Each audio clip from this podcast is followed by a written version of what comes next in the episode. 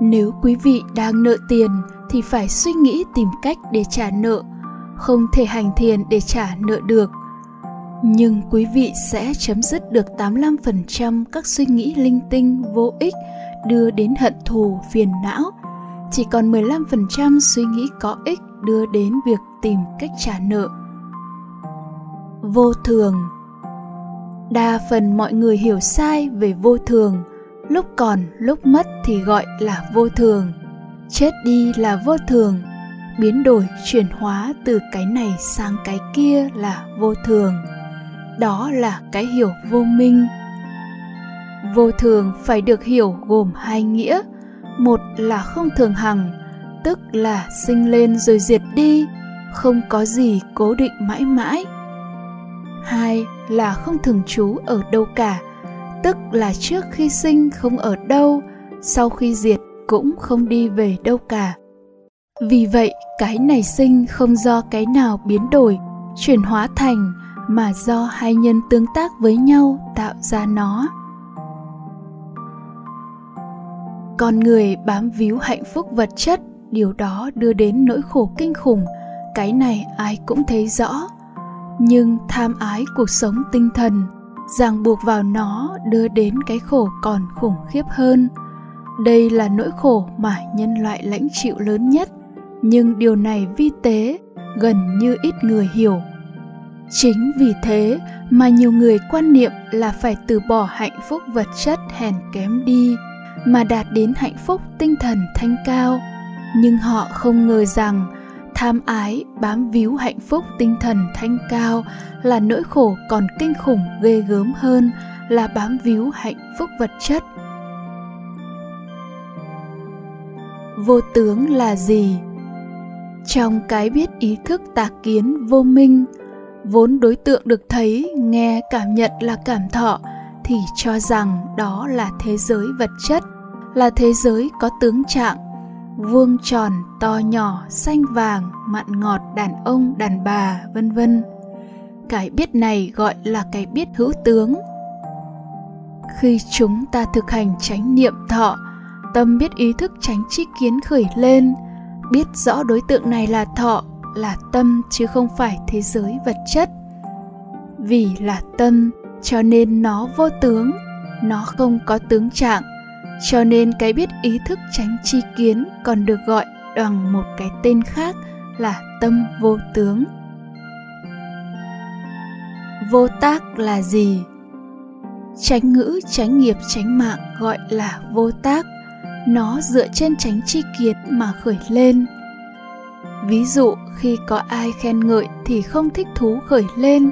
Khi có ai chê bai thì không có chán ghét khởi lên như vậy là bình thản, không có vui buồn, nên nó là giải thoát. Tránh ngữ tránh nghiệp tránh mạng không còn là nhân tạo tác ra khổ vui nữa, cho nên nó là vô tác. Ca sĩ hát, tình yêu đến em không mong đợi gì, tình yêu đi em không hề hối tiếc.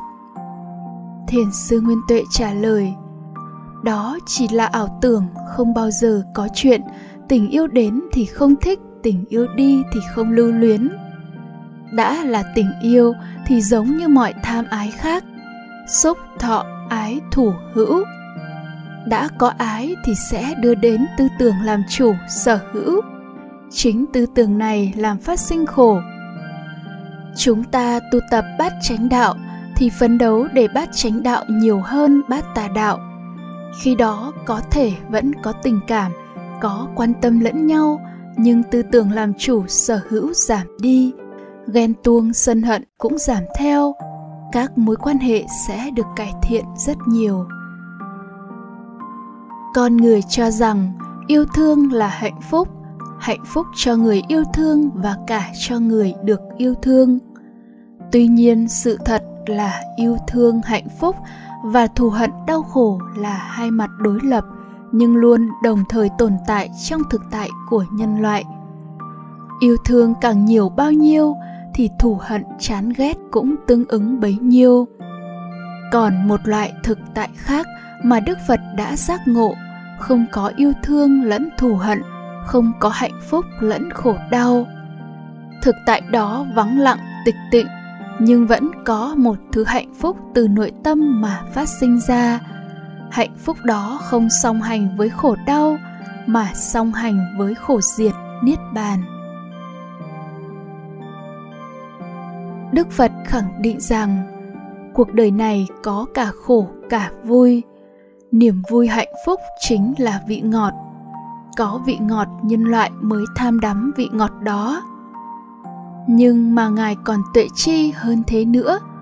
Phàm phu cho rằng, vị ngọt niềm vui hạnh phúc đó sẵn có, luôn luôn có, thường hằng thường trú trong thế giới vật chất ngoại cảnh.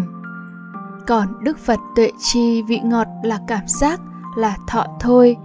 Đã là thọ thì nó vô thường, sinh lên rồi diệt đi, vô chủ, vô sở hữu. Học học nữa, học mãi khổ khổ nữa, khổ mãi. Nhân lại cho rằng càng học nhiều thì những tri thức đó sẽ làm cho mình hết khổ. Nhưng học ở đây là bồi đắp thêm cho tâm biết ý thức tà kiến. Càng học nhiều bao nhiêu thì vô minh chấp ngã càng tăng trưởng bấy nhiêu. Quý vị thấy đứa trẻ 5 tuổi thì sống vô tư ít khổ hơn 10 tuổi. 20 tuổi học nhiều biết nhiều thì không còn vô tư thoải mái như lúc 10 tuổi. 40 tuổi biết rất nhiều, biết cuộc sống vợ chồng, con cái, biết tranh chấp, ghen tuông, biết sở hữu, tính toán, vì vậy khổ hơn lúc 20 tuổi rất nhiều. Đây là sự thật để quý vị hiểu tâm biết ý thức của con người là vô minh chấp ngã, biết càng nhiều bao nhiêu thì khổ càng nhiều bấy nhiêu. Thế nào là tuệ chi sự xuất ly của thọ?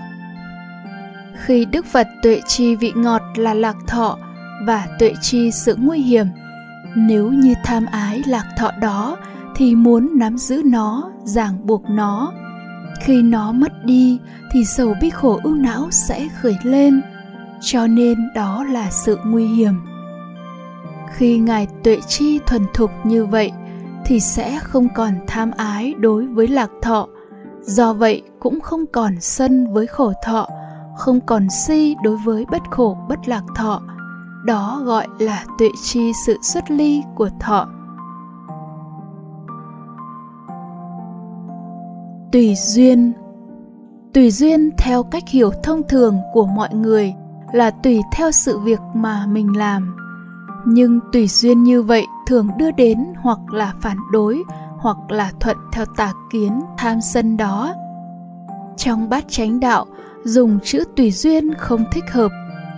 Người có chánh kiến thì không thuận theo gì cả, chỉ thuận theo chánh kiến chứ không thuận theo tà kiến. Cho dù không thuận theo tà kiến, nhưng mà không yêu thích nên cũng không khuyến khích không chán ghét nên cũng không chê bai, cho dù họ làm điều thiện hay điều ác, bình thản trước mọi việc.